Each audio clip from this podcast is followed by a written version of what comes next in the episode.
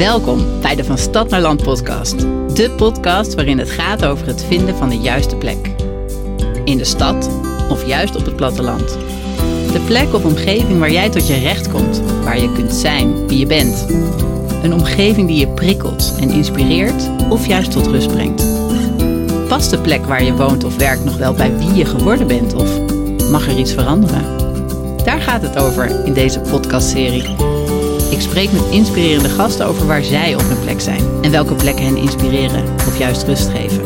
Zodat jij inspiratie krijgt voor het vinden van jouw juiste plek.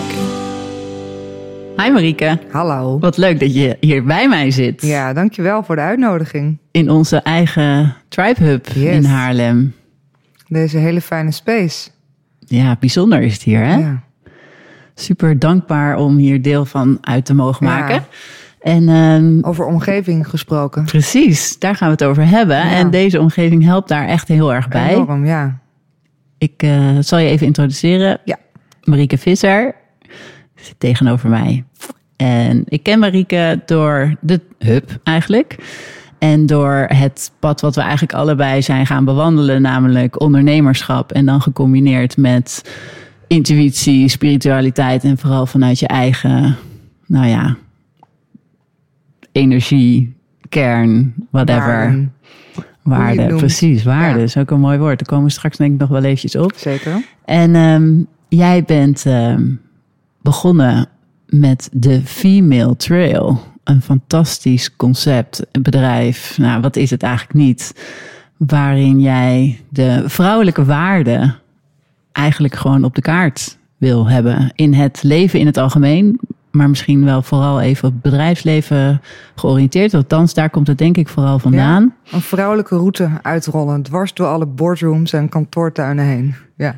Ja, want jij vond dat dat nodig. eh, Ja, ja, daar kunnen we misschien zo nog kort over hebben. Maar ehm, eh, eigenlijk op het moment dat ik erachter kwam dat we heel erg bezig zijn. eh, ik maak me al mijn hele leven druk om de positie van de vrouw.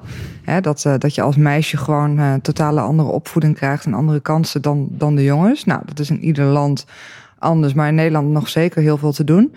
Ehm, en eh, op een dag kwam ik er gewoon achter dat we collectief de verkeerde strijd aan het voeren waren. Want dat we bij al dat strijden het mannelijke, dus hoe de wereld is gebouwd op mannelijke energie en mannelijke principes, als uitgangspunt namen. En, het, ehm, en vrouwen mochten ook stemmen, ook werken. Nog maar vanaf de jaren 50 dat ja, als je bizar getrouwd bent, dat je mag werken van de wet. Ehm, maar die wereld is natuurlijk de afgelopen duizenden jaren gebouwd door mannen. Helemaal op mannelijke principes, masculine energie, waar we misschien nog over gaan hebben. En eh, vrouwen mogen ook meedoen. Maar hoe eerlijk is het om mee te doen eh, met een spel die eigenlijk niet voor jou is ontworpen? Dus dat, ehm, en dan leren we dus, ik kom uit het bedrijfsleven, dan leren we vrouwen beter onderhandelen. En we leren ze minder bescheiden te zijn. En je moet ook meer jezelf promoten. En dat is de wereld waarin we zitten. Maar eh, ik zie eigenlijk collectief een gebrek aan vrouwelijkheid, aan vrouwelijke energie. Ja, en die wij juist als vrouw zo goed zouden kunnen moeten uitdragen. Maar dat geldt net zo goed voor mannen. Ja, Want eigenlijk wil ik het liefst naar een wereld waarin je geslacht er niet meer toe doet. Eh, Ja. Waar er ruimte ontstaat om op eigenlijk die hele as van mannelijkheid en vrouwelijkheid te zijn wie je bent. Met beide energieën in je, zoals iedereen dat heeft.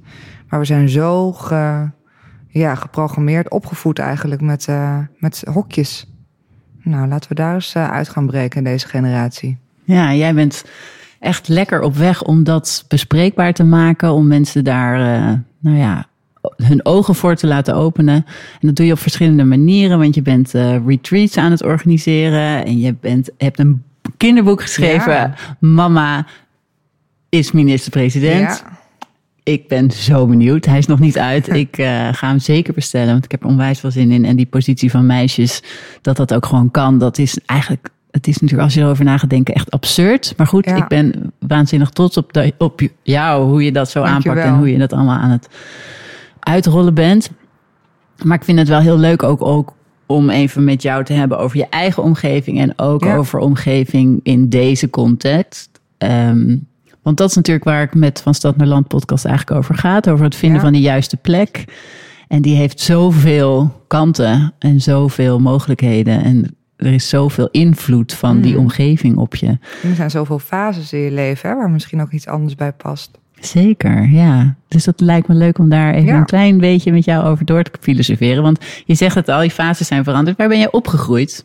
Ik ben opgegroeid in Friesland, Mhm. in eh, Drachten. Nu is Drachten nog best wel een redelijk grote plaats. eh, dus Friesland klinkt altijd meteen alsof ik eh, op, echt op het platteland. Maar dat, dat was het niet, alleen natuurlijk wel in de buurt. En Ja. toen ik, ik denk een jaar of twaalf was, verhuisden mijn ouders naar een dorpje vlak buiten Drachten. Dat heet dan De Wilgen. Ja, dat is wel echt eh, Friesland. Met eh, in de winter schaatsen en in de zomer zwemmen in de plomp, zeg maar. En eh, bootje varen over de meren. Ja, dat leven. Hoe vond je dat als kind? Ja, heerlijk. Mijn ouders gingen dus toen ook aan het water wonen. Dus we hadden een bootje en kano's voor de deur. En zodra de eerste zon, eh, door, zonnestralen doorkwamen in eh, nou, april, denk ik, sprongen wij die plomp in elke dag. En eh, ja, en ik heb het idee dat vroeger ook altijd alle winters gewoon ijs lag. Maar dat Ja. is misschien niet waar, dat weet ik niet. Maar in mijn herinnering was het gewoon koek en sopie en een kraampje op het ijs en schaatsen onderbinden en gaan. Dus eh, eh, ja, wel echt het Friesland wat je erbij voorstelt wat dat betreft. Ja, dat idyllische, mooie, Ja, rustige wonen en vrijheid als kind. ja. Toch ben je wel een keertje weggegaan wanneer... eh, Ja, want ehm, ik ben ook echt wel een stadsmens. Dus, eh, en het was ook dus niet zo Friesland dat het ehm, eh, alleen maar dat idyllisch was. Dracht is dus nog best wel groot. En ehm, toen ik eh 18 was, had ik wel zoiets van... eh, het, is mooi best, zeggen dan in Friesland. het is wel mooi geweest. En eh, nou, maar zo ver weg ging ik toen niet. Toen ben ik naar Groningen gegaan om te studeren... zoals eigenlijk al mijn vriendinnen uit Drachten deden. Lekker op kamers en heel leuk. Groningen is dan natuurlijk een hele veilige keuze. Op een half uurtje rijden van het ouderlijk huis. Dus, maar dat was echt fantastisch. En toen ben ik in mijn derde studiejaar... heb ik een jaartje in Barcelona gewoond. Heb ik eerst de taal geleerd en toen eh, een stage gedaan. En toen ik terugkwam dacht ik... nou, nu vind ik Groningen eigenlijk ook wel te klein... vergeleken bij Barcelona. Dus toen is het Amsterdam geworden. En daar eh, een jaar of vijftien gewoond. Oh, dus echt lang wel. eh, gaan samenwonen met mijn vriend, met Renier, met wie ik nog samen ben en inmiddels twee kindjes heb. En ehm, zoals zoveel, Mhm. waar jou eigenlijk jouw hele business en jouw podcast over gaat, toch op een gegeven moment dat stemmetje van eh, moeten we niet toch eens de stad uit? Ja. En eigenlijk hadden we dat altijd al bedacht. Mijn man komt dus uit, eh, uit het oosten, uit Gorsel. Tussen Ja. Zutphen en Deventer is ook een hele mooie omgeving. Ja. Weer heel anders dan Friesland, maar ook echt prachtig. En ehm, dus wij hebben altijd wel het idee gehad, als de kinderen komen, dan gaan we de stad uit. Dat was een soort gegeven. Terwijl ik daar later nog best wel op terug ben gekomen. Daar gaan we het zo ook nog over hebben. Want in het begin moest ik zo wennen buiten de stad. Dat ik ook dacht, ja, dat is ook maar een concept, hè? Dat je jezelf vertelt. Als Ja. je kinderen krijgt, moet je de stad uit. Wie Ja. heeft dat bedacht eigenlijk? Dus, ehm, maar dat zat zo diep in onze overtuiging. Dat dat gewoon, eh, nou, toen ik zwanger was van de tweede, gingen we echt. eh, ik had een stevige funda-verslaving ook in die tijd. Heel eh, herkenbaar, denk her- ik, voor ja, heel veel mensen. Ja, en ik herken ook heel erg. ehm, nou, wat jij dus doet om mensen te helpen met gewoon een omgeving vinden eerst. Hè, met een omgevingsplan. Want wij dachten ook, ja, we hebben ons hele leven in Amsterdam. Onze vrienden, onze sport, onze eh, werk.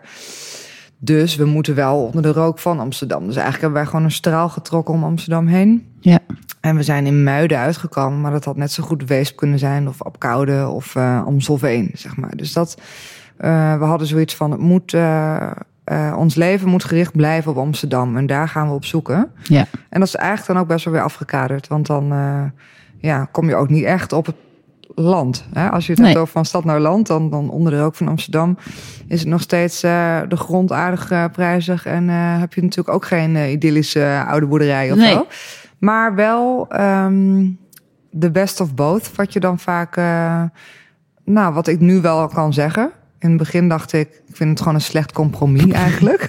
ik heb geen stad en ik heb geen platteland. Ja, het was even wennen voor jou, hè? ja, ja, dat was echt. Um, nou, ik kan wel eventjes toelichten. Wij hebben, het was ook heel fijn dat ik toen ook contact had met jou daarover. Want wij zijn dus uit Amsterdam toen in een nieuwbouwwijk gaan wonen. En Ja. dat uh, als een van de eerste bewoners. Dus ik denk dat wij bij de eerste 50 bewoonde huizen zaten daar of zo. Uh, Muiden is een heel mooi oud stadje met prachtig Muidenslot en aan het IJmeer. En ja, dat is echt een prachtige landelijke omgeving ook eromheen. Dus, uh, en onder de rook van Amsterdam. Dus ja. daar gaat een goede busverbinding. En ik, ik heb dus ook zo'n uh, elektrische fiets gekocht. Waardoor ik gewoon heel veel dingen ook nog op de fiets doe. Wat heel prettig is. Alleen um, uh, de, het oude Muiden is dat prachtige idyllisch. En het nieuwe Muiden, dat heet dan de Krijgspan. Dat is een nieuwe wijk waar wij wonen. Ja, dat moet natuurlijk nog groeien. En daar zit nog geen ziel in. En nee. dat is allemaal nieuw en kaal. En uh, het waait altijd. ja. Gewoon altijd. En um, uh, dus, dus daar moest ik heel erg aan wennen. Enerzijds vanwege dus het feit dat, er, uh, dat het nog niet zo mooi is. Dat ja. er nog geen ziel zit. Anderzijds dat, dat ik ook best wel een soort sociale druk voelde. Als je met, er wonen ook alleen maar jonge gezinnen uit Amsterdam. Dus het, het, ik, ik roep altijd dat het het reservaat is. Weet je ja. Er wonen allemaal hoogopgeleide twee verdieners met bakfietsen en twee auto's voor de deur en blonde ja. kindjes. En wij woonden in Amsterdam in Slotervaart. En uh, een hele gemengde wijk en met allemaal verschillende soorten mensen en culturen.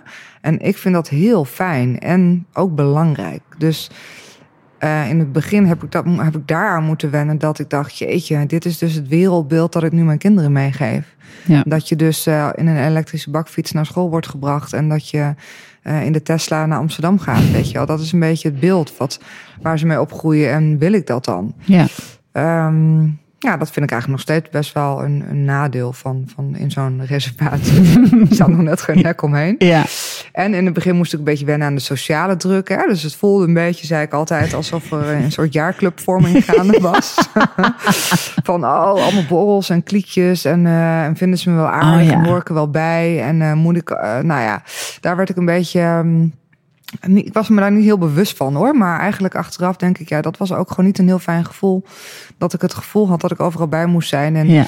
uh, en daar hadden wij het toen laatst ook over. Dat ik het gevoel had van dit is het en dit moet het zijn.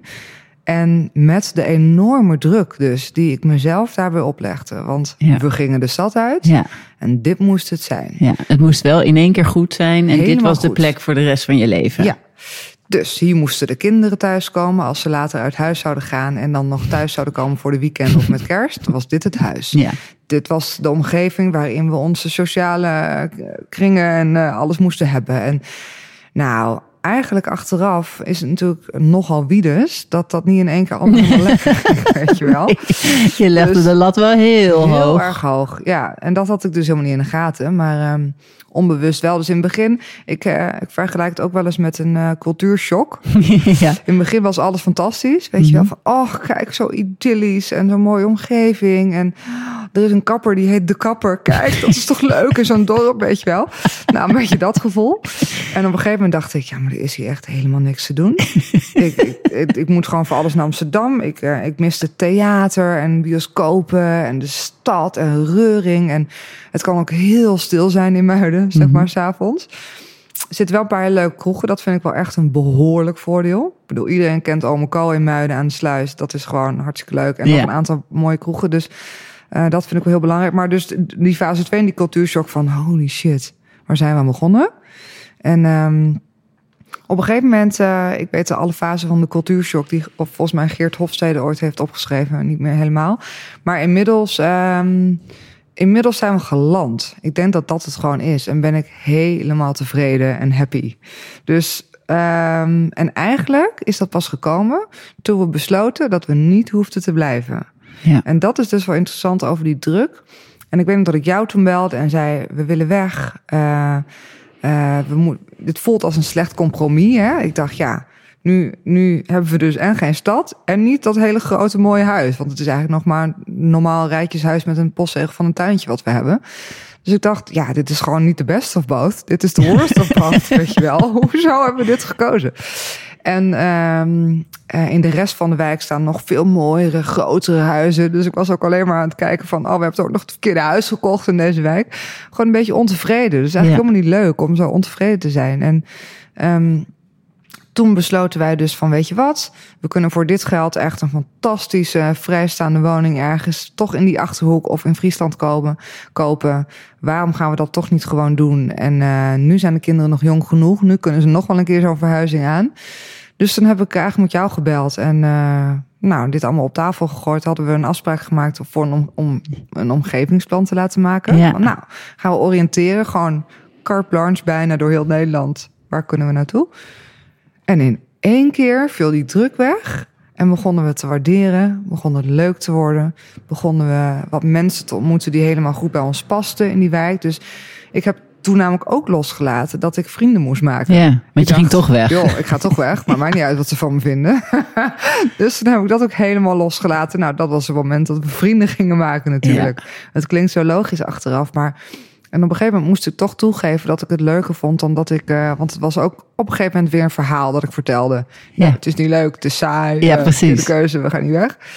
En toen dacht ik, hé, maar dit verhaal wat ik nu al de hele tijd vertel... dat klopt eigenlijk gewoon niet meer. Dus ik maak nog steeds grappen over het reservaat. Maar, eh, maar dat vinden de mensen die er wonen zelf ook wel een beetje. Want het is natuurlijk eigenlijk een beetje een gekke situatie waar we in zitten. Ja, Met de hoger opgeleide twee verdieners uit Amsterdam. Met z'n allen in een eh, soort wereldleven die eh, niet heel realistisch is. nee. Maar op het moment dat je dus zei, oké, we mogen hier ook weg. Toen Ja, was het eigenlijk wel goed. Toen Ja. durfde je, of toen mocht je van jezelf zien wat er eigenlijk allemaal goed was. En Ja. toen is het dus, is het dit nu de juiste plek voor nu? ja, voor nu in elk geval. En ik vind het dus ook heel prettig dat we hebben besloten dat het niet voor altijd hoeft te zijn. Dus ehm, als ik ook zie hoe de kinderen genieten, ze zijn vier en zeven. Dus die kunnen lekker alleen naar buiten, de straat op, eh, kind aan huis bij heel veel buren. Ja, en er is gewoon mega sociale controle, wat heel fijn is in, in deze fase van de kinderen. Ehm, en dat geeft ons ook weer gewoon. eh, ik bedoel, ik kan eh, lekker eh zaterdagochtend een krantje lezen aan de keukentafel. Terwijl de kinderen gewoon buiten spelen. Ik weet niet waar ze zijn. Maar dat geeft niks. Dus dat is ehm, een vrijheid ook die je ervoor terugkrijgt. Die je Ja. niet hebt als je in je eentje op het platteland woont. zeg Nee, maar. dat klopt. Er zijn superveel vriendjes in de buurt altijd. Ehm, dus dat is een, eh, een groot voordeel. En ik zie het dus ook echt zo van, we zien wel. Vandaag is het goed. Ik weet niet of het nog morgen goed is, maar dat geeft dus ook helemaal niet om Nee. dat nog niet te weten. Ja, mooi. Hey, en die verbinding met Amsterdam, is die belangrijk voor je? Ja, ja dus eh, dat was een belangrijke overweging om voor onder de rook van Amsterdam te gaan. En ik moet zeggen dat ik het heel prettig vind dat eh, ik op de fiets kan. En dat als ik, eh, ik bedoel, je zit echt niet meer elke week in de kroeg, helemaal niet nu. in deze coronatijd. Alleen, ik vind het wel prettig dat als ik een kroegavond heb of een etentje, dat ik gewoon met de Uber naar huis kan. In, of nog met een bus. Maar als het echt laat wordt, dan is het de taxiafstand. Vond ik ook een belangrijke. Mhm. En daar maak ik dan ook gretig gebruik van. Ja, dus. En ook theater en ook ehm, eh, voetballen bijvoorbeeld, wat ik dan nog in Amsterdam doe. Of eh, ja, vanmiddag even schaatsen op de Jaap Edebaan. Ja, dat vind ik dan toch wel heel tof. Dat ik, ik voel het nu als de best of both. Ja. En dat is wel een mega shift geweest. Dus eh, ja, ik denk ook, dat kwam dus enerzijds door het loslaten van dat dit het moest zijn. Mhm. We mochten weg van onszelf. Nou, dat was dus alles. Anderzijds ook door de coronatijd. Dat we dus eh, in één keer in de eerste lockdown in maart eh, heel veel thuis zaten en dachten, wat hebben we eigenlijk een fijn huis. En wat fijn dat die kinderen zo lekker buiten kunnen spelen. En eh, toen kwam die hele warme zomer erachteraan. En er zit een klein strandje bij Muiden. Daar waren we echt heel veel te vinden. Nou, en dat je dus dan iedere dag met je kinderen gewoon zwembanden onder middel naar een strandje loopt aan het einde van de straat. En, s- en daar s'avonds uh, lekker een borreltje doet op het strand en een pizza laat bezorgen. en dan weer, nou, dat, is wel, eh, dat waren wel de momenten dat we dachten, hoezo hadden we bedacht dat we hier weg wilden, weet je wel? Ja, dat was ook mooi. Want ik kon dat inderdaad van een afstandje zien. Want we hadden alleen maar die afspraak gepland. Verder hadden we nog helemaal niks Nee. gedaan. En toen kwam corona, dus die afspraak die verviel ook. Ik weet niet meer precies hoe het ging. En toen zag ik jou ook zo via Instagram allemaal van die foto's posten. Dat ik dacht, nou volgens mij gaat het daar echt heel goed. en ben je echt je eigen omgeving aan het herontdekken. Of misschien wel opnieuw aan het ontdekken. Maar Ja. in ieder geval met nieuwe ogen. Ja, want dat is zo bijzonder, hè? Dat eigenlijk dat er dus niets is veranderd. Nee. maar dat mijn hele perspectief is geshift. Waardoor het gewoon in één keer. ehm, ja, het voelt ook wel heel tevreden en dankbaar, weet je wel. Dus ik denk dat het er ook mee te maken had, bijvoorbeeld dat ik zelf in die tijd helemaal niet zo goed in mijn vel zat. Ik wist niet wat ik wilde met werk. En ik, dat was dus vlak voor de periode dat ik voor mezelf begon. En eh, er waren gewoon wat keuzes te maken. Dus het was onrustig op meerdere fronten in mijn leven. Ja. Uh, en een verhuizing is per definitie ook onrustig. Ja, en dat zeker. heb ik volledig onderschat. Dat deed ik er gewoon even bij. Ja. En ik dacht, dit moet het zijn. Terwijl mijn binnenwereld eigenlijk heel onrustig was op dat Ja. moment. En ja, ja, zo binnen, zo buiten, weten Ja. wij inmiddels in Ja. onze spirituele lessen. Het was ook gewoon een reflectie van mijn binnenwereld. En nu mijn binnenwereld totaal is geshift, is die daarbuiten dat dus ook. Ja, mooi hoor. Want jij snijdt nu ook echt een van de grote dilemma's aan. Waar heel veel mensen mee worstelen. En dat kwam denk ik door corona ook nog weer extra op. Het is namelijk dat mensen het gevoel krijgen van... oh, er is onrust. En oh, ik weet niet waar het vandaan komt. Dan moet ik waarschijnlijk wel gaan verhuizen. Want Ja. oh ja, want die plek die past eigenlijk niet meer. Althans, Ja. het wordt heel vaak... wordt er iets gezocht als oorzaak. En een verhuizing zou daar dan de oplossing voor Ja. kunnen zijn.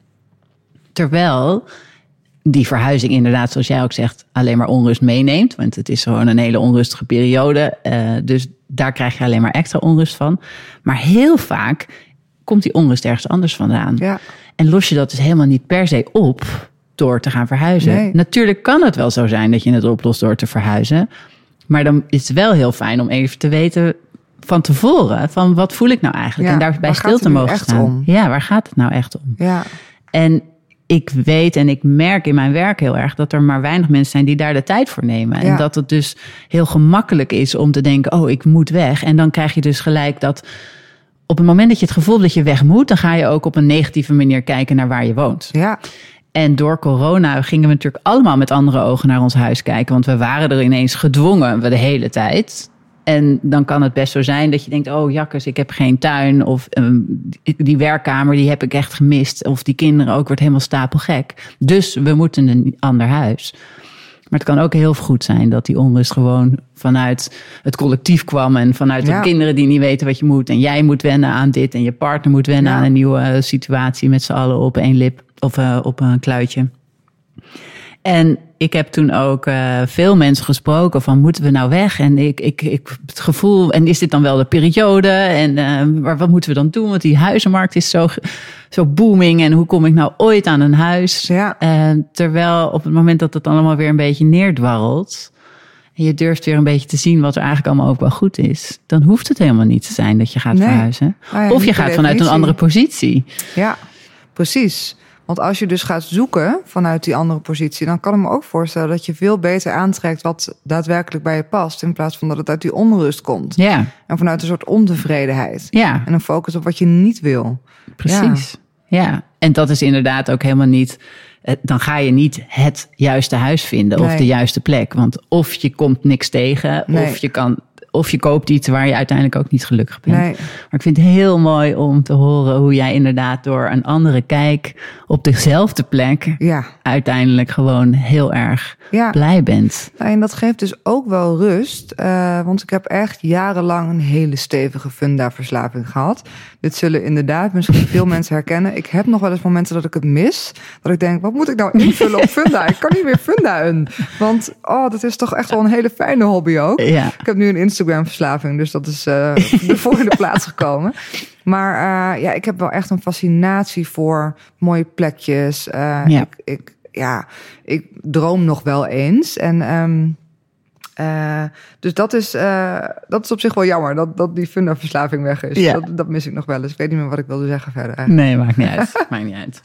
hey, maar die eh, omgeving en die kijk erop is dus heel erg veranderd voor jou privé, in huizen. Maar wat je eigenlijk met je werk ook heel erg aan het doen bent, is ook om die kijk op die omgeving te veranderen. Ja, Ehm, maar dan vanuit een heel ander perspectief. ja, dat is wel een mooie brug inderdaad. Dat, ehm, dat is mijn, hele business is eigenlijk begonnen met die quote van Einstein, die, eh, die ik heel vaak aanhaal, nu ook in presentaties en als het hierover gaat. Namelijk, je kan een probleem niet oplossen op een niveau waar het zich be- bevindt, waar het zich afspeelt. Dus om eh, tot een oplossing te komen, zul je vanuit een ander perspectief moeten leren kijken. En dat andere perspectief, dat gold dus voor mij over dat huis waar we net over hadden. Maar ik denk dat het ook heel erg geldt als het gaat over de positie van de vrouw en de ongelijkheid tussen mannen en vrouwen. Eh, in elk geval in Nederland, als we daarnaar gaan kijken. Want eh, we zijn heel erg bezig met quota voor meer vrouwen aan de top. En uh, het gaat over de loonkloof. Dus het gaat heel erg over de problemen die er zijn. Er zijn te weinig vrouwen. Ja. Dus we moeten regels maken dat er meer vrouwen moeten komen. Vrouwen verdienen structureel minder. Dus we moeten. En dat klopt allemaal. Hè. Ik ben echt de grootste voorstander van op alle manieren die positie van die vrouwen te verbeteren. Maar ik denk dat het. Um, de top van de ijsberg is. Mhm. En uh, dat je dus dat aan het fixen bent op een niveau wat, je, wat zichtbaar is. Ja. Maar dat het allergrootste zich afspeelt onder het water. Ja. Waar die ijsberg nog vele malen groter is. En dat heeft met cultuur te maken. En met onbewust gedrag, onbewuste rolpatronen, stereotyperingen. En um, uh, kun je nagaan dat het weet je, als je bijvoorbeeld zwanger bent. Mm -hmm. Nou, in het begin vragen ze hoe ver ben je. En de vraag twee standaard, weet je wat het wordt. Ja. Een jongen of een meisje. Dat is zoiets uh, wezenlijks in onze cultuur. Dat, uh, dat we daar direct eigenlijk, dus voordat een kind geboren is. Oh, een jongen, oh, een meisje. We hebben nu allemaal gender reveal parties. En ja, ja dat is natuurlijk eigenlijk, als je erbij stilstaat, iets heel geks. Want voordat zo'n kind op de wereld komt, wordt het al in een, uh, in een hokje geduwd, A of B. En we vinden het inmiddels heel ingewikkeld dat we de LHBTGQI community hebben. En dan zeggen mensen, hoeveel letters moeten hier nog bij komen en zo. Nou, uh, onbeperkt, want eigenlijk zouden we het helemaal niet moeten hebben over letters. Want Ja. dat, dat is ook weer hokjes. En nou ja, mijn, uh, mijn hoop is dat we dus uit die hokjes kunnen komen, maar dat we dus ook uh, mannelijkheid en vrouwelijkheid veel meer als een dimensie zien die in iedereen aanwezig is. En um, uh, we zijn nu zo gewend volgens nou, bepaalde stereotyperingen te leven, dat, uh, dat het eigenlijk zonde is. Dat er nog heel veel potentieel zit in mensen. Dat ze nog helemaal niet kennen of aangeroerd hebben. Omdat het nou eenmaal niet is wat ze hebben geleerd om aan te wenden. Dus uh, in het bedrijfsleven heb, heb ik het dan over feminine waarden. Dus als je kijkt naar um, bijvoorbeeld hoe je beoordeeld wordt in het bedrijfsleven. -hmm. Hoe je gewaardeerd wordt door je collega's, hoe je hoger opkomt. Dat zijn allemaal heel erg masculine waarden. Dus ja. door uh, focus. Focus is belangrijk. Resultaatgericht. Target halen. Ja. Uh, winst. Ja. Optimalisatie. Beter, meer, groter. Dat is heel erg masculine. En dat is ook nodig, hè? Want het Mhm. mm -hmm. ene is niet beter dan het andere. Maar het vrouwelijke daarin is volledig onderbenut en ondergewaardeerd. Waardoor er een disbalans is. Dus uh, focus is prima, maar daarmee verlies je verbinding. Want Ja. als je eyes on the ball full focus, dan heb je geen oog meer voor wat er nog meer is. Um, resultaatgericht is prima, maar dan ben je meer bezig met het doel dan met het proces. Waardoor je daar ook. Dus uh, het vrouwelijke staat heel erg aan de andere kant van het mannelijke. En dat wordt wel steeds belangrijker. Er zijn ook talloze studies van Harvard tot, uh, tot hier in Nederland over uh, nieuw leiderschap, nieuwe manier van, uh, van omgaan met je bedrijf, maar ook met de wereld. Want ja, op ieder niveau is die disbalans natuurlijk gaande. Ja. Die disbalans die zat in mij, hè, tussen mijn mannelijke en vrouwelijke energie, waar ik toen achter kwam, dat, dat dat eigenlijk die disbalans veroorzaakt. Maar die disbalans is zichtbaar op ieder niveau in organisaties en in de wereld. En um, uh, ik denk dus dat er een soort injectie van vrouwelijkheid nodig is om die balans te herstellen. Dus het gaat me ook niet om dat vrouwen beter zijn of uh, dat uh, alle wereldleiders vrouwen zouden moeten zijn, dat dan alles goed komt of the future is female. Dat soort uitspraken heb ik niet zoveel mee. Ik denk dat, um, dat het gaat om die balans en dat is heel saai en heel gebalanceerd of heel genuanceerd. Ja. Maar dat, daar zouden we met z'n allen naartoe moeten, want ja, het is echt wel een. Ik zie het als een vorm van onderdrukking om mensen te laten geloven dat, uh, dat vrouwelijkheid alleen beschikbaar is voor vrouwen en mannelijkheid voor mannen. Uh, en heel erg zonde. Dus als je kijkt naar de nieuwe manier van organiseren, vroeger hadden we heel erg een piramidemodel, hogerop, hiërarchisch, uh, een, ladder recht omhoog. En we gaan steeds meer naar een, platte organisatie, het pancake-model, Mhm. mm -hmm. waar hele andere waarden ook belangrijk zijn. Ja. Dus uh, dan gaat het veel meer om verbinding, om samen in plaats van alleen, om uh, samen verder komen in plaats van die focus en het individualistische. Dus um, het is allemaal een beetje abstract hoor, dat, dat snap ik. Als ik. Maar wat ik dan bijvoorbeeld doe is vrouwelijk leiderschapstrainingen, waarin ik um, vrouwen dus um, bijbreng uh, dat, dat er dus een keuze is om te spelen met die dimensies, ja. bijvoorbeeld. Dus um, ik was als vrouw heel erg gewend om me aan te passen aan de masculine cultuur. Dus ik ga ook altijd heel goed op resultaatsgerichtheid, ambitie, um, uh, doorgaan, naar buiten gericht.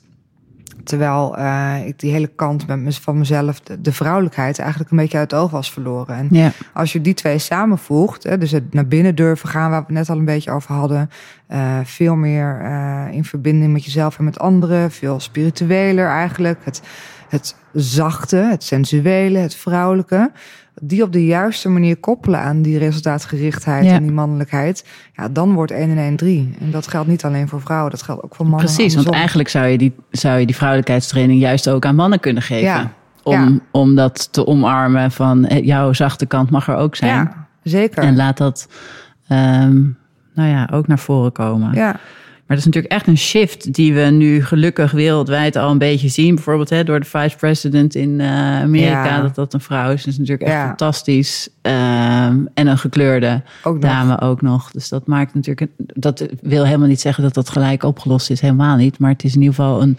beweging. Ja, eh, waar we toch een ook beetje wel in echt zijn. uh, rolmodels nodig. Weet Ja. je, you can't be what you can't see. Nee. Dat, dat is natuurlijk wel een beetje waar. Daarom dus ook mijn, mijn kinderboek, Ja. Is minister-president. Omdat ik gewoon echt geloof in een wereld waarin jongens en meisjes gelijke kansen hebben. En wij, meisjes in Nederland, kennen niet een vrouwelijke minister-president. Dus als je dat niet kunt zien, dan, dan zit dat niet in je systeem dat dat een optie is. We zien vrouwelijke verpleegsters, we zien eh, vrouwen in allerlei rollen, maar, maar niet minder in ieder geval in die rollen. 35% van de politici in Nederland is vrouw. Dus terwijl vrouwen toch echt 50% van de wereldbevolking eh, Ja. zijn. Dus het is zonde om die niet terug te zien op prominente plekken. Überhaupt op, op plekken. Maar Ja. eh, ook op prominente plekken als het gaat om macht. Om, want ik weet ook zeker dat.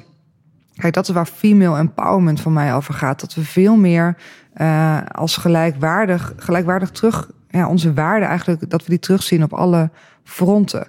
Dus als er 50-50 overal, als het nou overal 50-50 is, dan weet ik zeker dat we, dan hoeven we het echt niet meer te hebben over of abortus legaal of niet legaal is, weet je wel. Mhm. Dan is dat echt een non-discussie, want het, dan zijn er net zoveel vrouwen die wetten maken dan mannen. Ja. En dan is het per definitie allemaal veel eerlijker. Ja.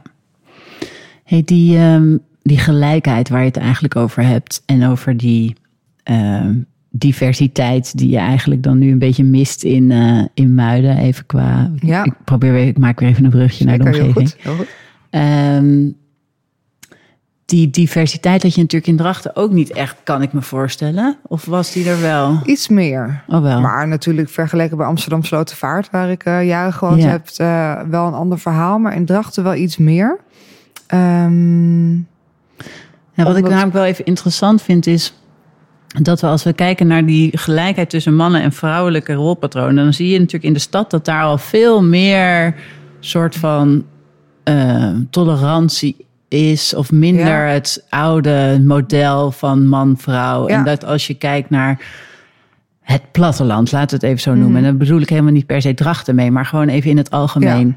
En op het moment dat je dus ook op het punt staat om te verhuizen, of je wil graag ergens anders naartoe, en dat je dan kan soms ook heel erg het gevoel leven dat als je naar het platteland gaat, dat je dan ook weer heel erg teruggaat in de tijd. Dat je dan Ja. heel erg weer. En ik kan me ook voorstellen, en ik weet helemaal niet of dat zo is, hè, dus daarom vraag ik dat eigenlijk aan jou. Is dat zo dat je dat in de, in de stad is daar al meer soort van ehm, balans tussen mannelijke en vrouwelijkheid dan op het platteland? goeie vraag. En ik weet het antwoord niet, maar ik heb wel het gevoel dat het zo is. Ja, Dus eh, in de stad wonen ook meer vrijgezellen. Eh is het denk ik allemaal wat ehm, meer ruimte voor verschillende invullingen van wat dan ook. Dus voor verschillende eh, seksualiteiten. ja precies. En ehm, eh, ik, bijvoorbeeld een van de dingen in de overwegingen om buiten Amsterdam te gaan wonen, dan zei ik ook, ik heb het gevoel dat ik niet terug kan naar Friesland, want ik, ik heb het gevoel dat, eh, dat ik dan ook inderdaad een beetje terug ga aan de tijd en dat het misschien niet meer zo goed bij me past, bij de normen en waarden die ik heb en bij ehm, ja, wie ik ben. Ja. Maar dat weet ik niet zo heel goed. Want ehm, ik kan me ook niet voorstellen dat, eh, dat het een heel groot verschil is. Maar ik kan me wel voorstellen dat het sowieso de stad toleranter natuurlijk is. Ja, het En- is natuurlijk ook wel afhankelijk van welke plek je, naar welke plek je gaat Ja. verhuizen. En het is natuurlijk ook zo dat de tijd in Friesland ook niet heeft stilgestaan. Zo is het natuurlijk ook Nee. niet. Inmiddels zijn we natuurlijk jaren verder. Maar ik, dat gevoel, dat herken ik wel. En ik, Ja. ik denk dat heel veel mensen dat herkennen. Op het moment dat ze dat dat soms ook wel een reden is om uh, dicht in de randstad te willen blijven. Ja. Um, omdat dat gevoel van wereldheid of uh, open-mindedness of ja, zo. dat is het denk ik een beetje. En je hebt natuurlijk in een uh, dorp überhaupt ook veel meer gepraat over elkaar. En, en dat, dat komt natuurlijk voort uit. Dit is hoe we het doen. Dit is hoe het hoort. En iedereen die ook maar een beetje anders doet of zich gedraagt of is, uh, dat hoor je dan bij de bakker. Weet ja. je wel? Dat is een beetje ook, uh, volgens mij werkt dat. En zo is bijvoorbeeld Drachten nooit geweest, omdat het daar gewoon veel te groot voor was. Maar dat is wel een overweging voor mij geweest om niet echt in een klein dorp te gaan wonen, waar je dus letterlijk bij de bakker hoort wat de buurman heeft gedaan. Ja. Maar is zo'n nieuwbouwwijk niet eigenlijk gewoon een klein dorp? Nou, zo voelde het wel natuurlijk in het begin een beetje. En uh, daar zat ook wel een beetje weerstand van mij. Maar hoe groter het wordt, ja. die wijk wordt alleen maar groter. Er komen 1200 woningen volgens mij. Uh, hoe minder dat gevoel ik heb. Dus, ja. Um, maar ja, zeker. Dat, dat, dat schuurde wel een beetje bij mij. Ik dacht, uh, want ik hoorde ook wel eens gewoon inderdaad van uh, een buurman iets over. oh ja, die hebben de tuin laten doen door deze man of zo. Weet je, dat zijn van die kleine dingen dat iedereen weet dat soort dingen van elkaar. Ja. Dat, terwijl Amsterdam, die anonimiteit van Amsterdam, die miste ik ook wel heel erg in het begin. En dus helemaal, omdat ik in die periode niet zo heel lekker in mijn vel zat. Ja. En dan vond ik het in Amsterdam heel fijn. Als ik dan bijvoorbeeld emotioneel was of zo. Dat ik dan gewoon lekker op de fiets stapte naar een, of andere wijk. Of naar een of ander park. En daar gewoon lekker in mijn eentje anoniem kon wandelen of zo. Ja. En hier, als ik de deur uitloop, dan is het alleen maar... Hoi, hey, hoi, hallo, joe, hoi. Dus ja, de anonimiteit is er wel helemaal vanaf. Ja, ja. en heeft de buurvrouw ook gezien dat je rood omrande ja, precies, ogen wat zou je Marieke zijn? nou, en dan uh, hoort je man vervolgens bij de bakker dat, uh, ja. dat ik een mental breakdown heb gehad.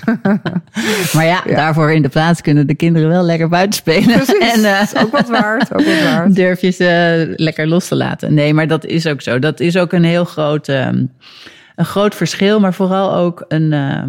Een, een, aanname die we doen, zeker op het moment dat je in de stad woont, van oh jee, um, hoe zou dat zijn als je in een dorp gaat wonen? Ik woon natuurlijk echt in ongeveer het allerkleinste dorp van Nederland Ja. met 300 inwoners. En hoe is dat daar? Nou, grappig genoeg, het is wel, er is wel sociale controle, maar eigenlijk op een hele relaxte manier. Eigenlijk is het precies goed. Want Ja. we weten allemaal van elkaar wie waar woont. Maar ik ken lang niet iedereen in, het- in het dorp. Nee.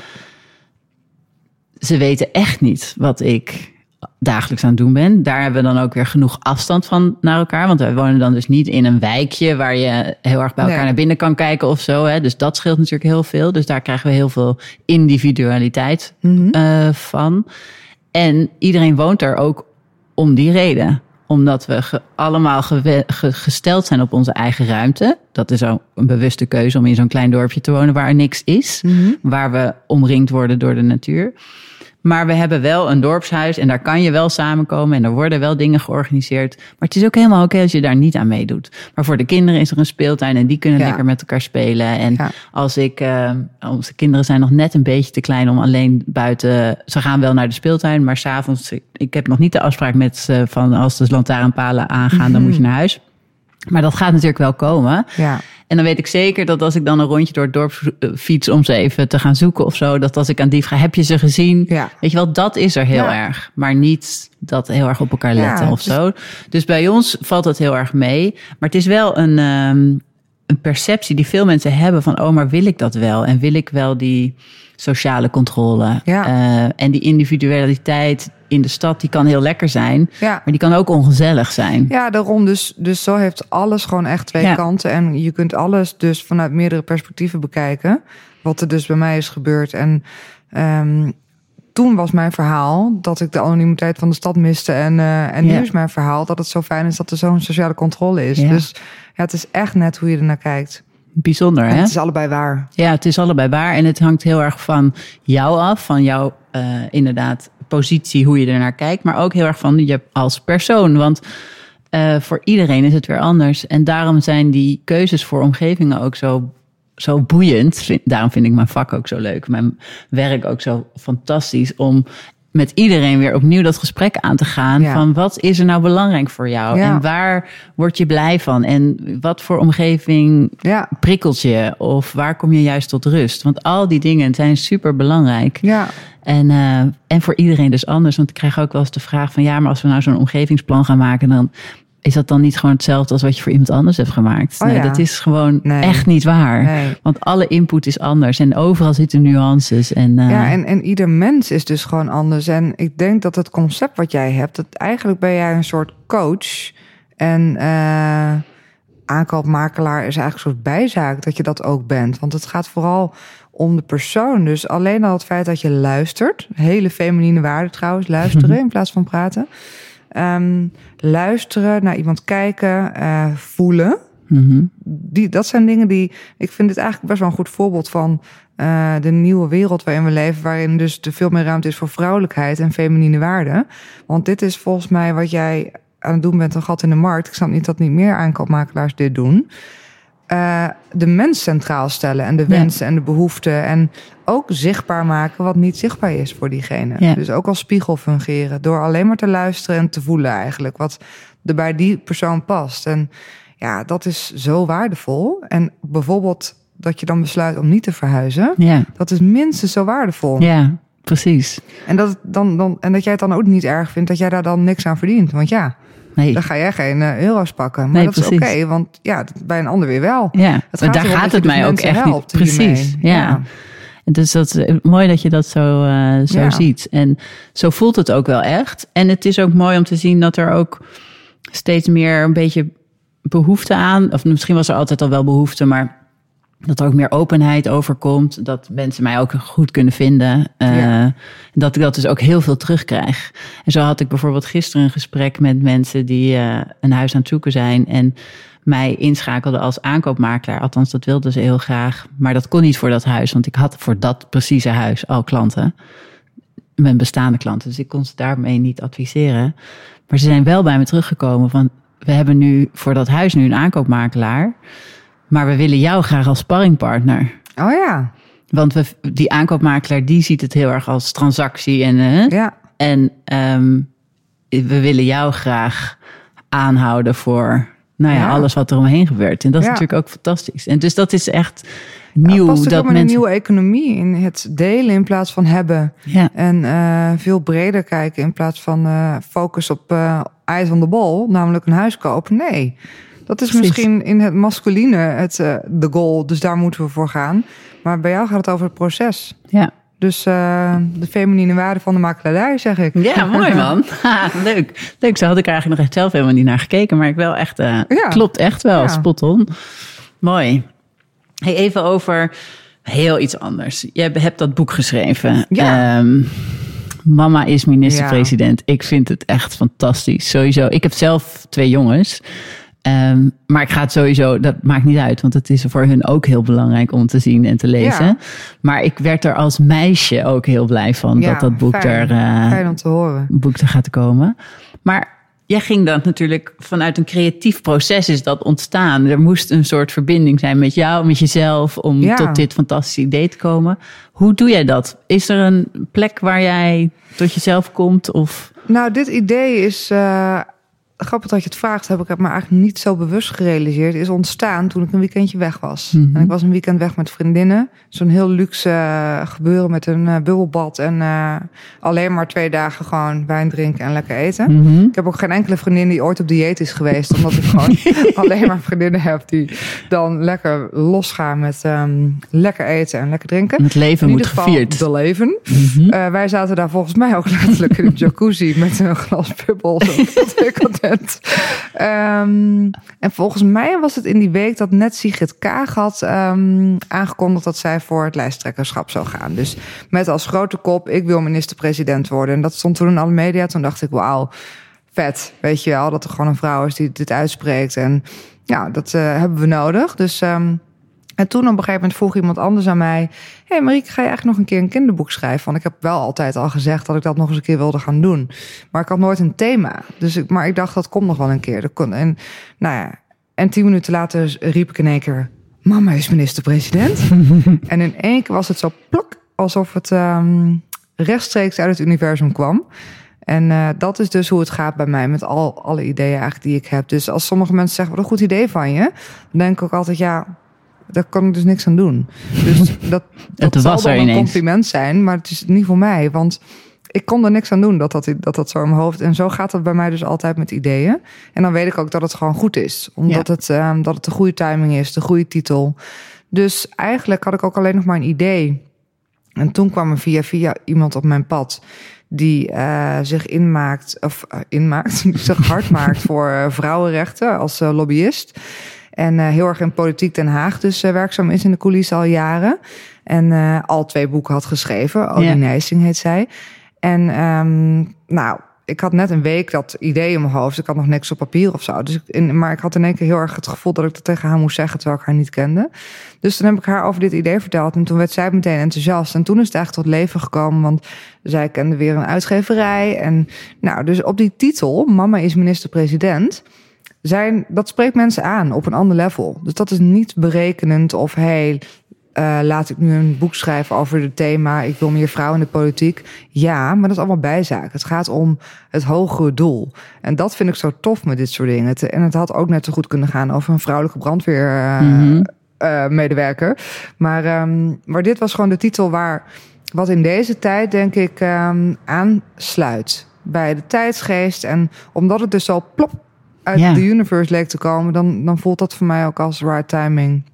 En toen uh, waren de Amerikaanse presidentsverkiezingen en met Harris. En toen was er in één keer in de media heel veel aandacht voor vrouwelijk leiderschap, vrouwen in de politiek. Het coronavirus werd, nou, de kranten staan vol van hoe vrouwelijke wereldleiders dat doen ten opzichte van mannelijke wereldleiders. Nu heb ik daar wel een heel fel artikel over geschreven, want ik vind dat als er vrouwelijke wereldleiders op een voetstuk zetten vanwege hun vrouw zijn, dat we dus nog niet opschieten, dat we nog steeds aan het polariseren zijn. Maar het is wel inspirerend. Dat, dat vind ik wel. Dat er steeds meer vrouwen op hun manier, bijvoorbeeld Jacinda Ardern uit Nieuw-Zeeland, Mhm. hoe zij op haar eigen vrouwelijke manier dat land leidt en bestuurt en haar mensen aanstuurt en het volk toespreekt, vind ik gewoon heel inspirerend. En maar ik zeg niet dat mannen dat niet ook op zo'n manier zouden kunnen Nee. doen, zeg maar. Maar goed, dus ehm, de timing klopt ook voor dit boek. Ja. Maar die plop uit het, Klopt, ja. plok uit het universum dit is dus gewoon goud. Maar dat heb jij wel vaker. Ben jij daarvoor... Moet je daar de natuur voor opzoeken of zo? Ja, ik moet dan wel eh aligned zijn. Dan moet er dus wel verbinding zijn met mezelf. Want anders je dat? gebeurt dat niet. Ja, dat door ehm, dingen te doen waar ik eh, de juiste levensenergie eh, door mijn aderen van voel stromen. Waar je dus blij van door me wordt. te omringen met, met mijn goede vriendinnen die, die er altijd zijn. Weet je wel, met wie ik altijd lol heb. Door lekker te, een potje te tennis of te voetballen of te schaatsen met eh, vriendinnen. Of door ehm, een weekendje weg te gaan, een boswandeling. Nou, in ieder geval dat ik genoeg dingen doe waar ik energie van krijg. Want dan ben ik in de, in de right vibes. Ja. En die vibes, joh, die zijn gewoon, eh, dat is het. Dan, dan trek je dus ook weer de juiste dingen aan. En ehm, daar, daar ben ik me wel bewust van, hoe dat werkt. Maar bij jou zijn mensen dus heel belangrijk Ja. Ja. daarvoor. ja, dus ik denk dat het bijvoorbeeld ook scheelt dat het nu zoveel leuker voor mij persoonlijk is in Muiden. Dat ik ehm, gewoon een aantal mensen daar heb met wie ik eh, een gezellige avond eh, aan een vuurkorf in de tuin kan zitten. Ja. En dat, eh dat hoeven er maar twee te zijn. En dan Ja. ben ik all good, weet je ja, wel. grappig. Dus, ehm, dus eigenlijk past het helemaal niet bij mij om ergens in de middle of Nee, helemaal niet. zitten. Nee, je moet niet. gewoon omringen met mensen. Ja, ja, dat vind ik wel echt het belangrijkste, ja. Mooi. Ja, Mooi inzicht. ja en dus zo'n wijk met veel gezelligheid en borrels, dat past eigenlijk ook gewoon heel goed bij Ja. me. En dan heel weinig winkels. Ik bedoel, de supermarkt is gewoon volgens mij om zes uur dicht, een mini-winkeltje. Maar de kroeg is altijd open. Ja. Dat, dat past dan ook bij mij, weet je wel. Dus eh, eigenlijk is dat ook helemaal oké. Ja. Dus eh, misschien Toch woon een je goede keuze. Ja, misschien woon je er over tien jaar nog steeds Misschien wel. wel.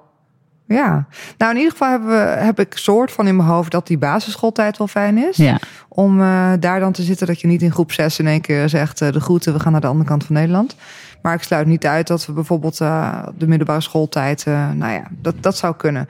Maar dat, dat hoeven we nog lekker niet te weten. Dat is Nee. het fijne. Ik sluit ook niet uit om een vakantiehuisje te eh, zoeken. Ja. Een fijne werkplek, want dat werken en helemaal schrijven, dat doe ik wel het allerliefste in de natuur. En uh, nou, ik droom dus wel van een soort idyllisch huisje aan het water in Friesland. In Ja. the middle of nowhere. Ja. Met genoeg ruimte voor al mijn vrienden. Ja. Mooi. Ja, Dankjewel. you're welcome. Leuk om hier te gast te zijn. Heel leuk dat je er was. Thanks. Ben jij nou ook op zoek naar die juiste plek voor jou? Ik help je heel graag bij het vinden. Ik kan een omgevingsanalyse of een persoonlijk plan voor je maken. Op mijn website vind je daar alle informatie over. Je kunt een afspraak inplannen op vanstadnaarland.nl en je mag me ook altijd een berichtje sturen via Instagram van Stad naar Land. Want jouw juiste plek is dichterbij dan je denkt.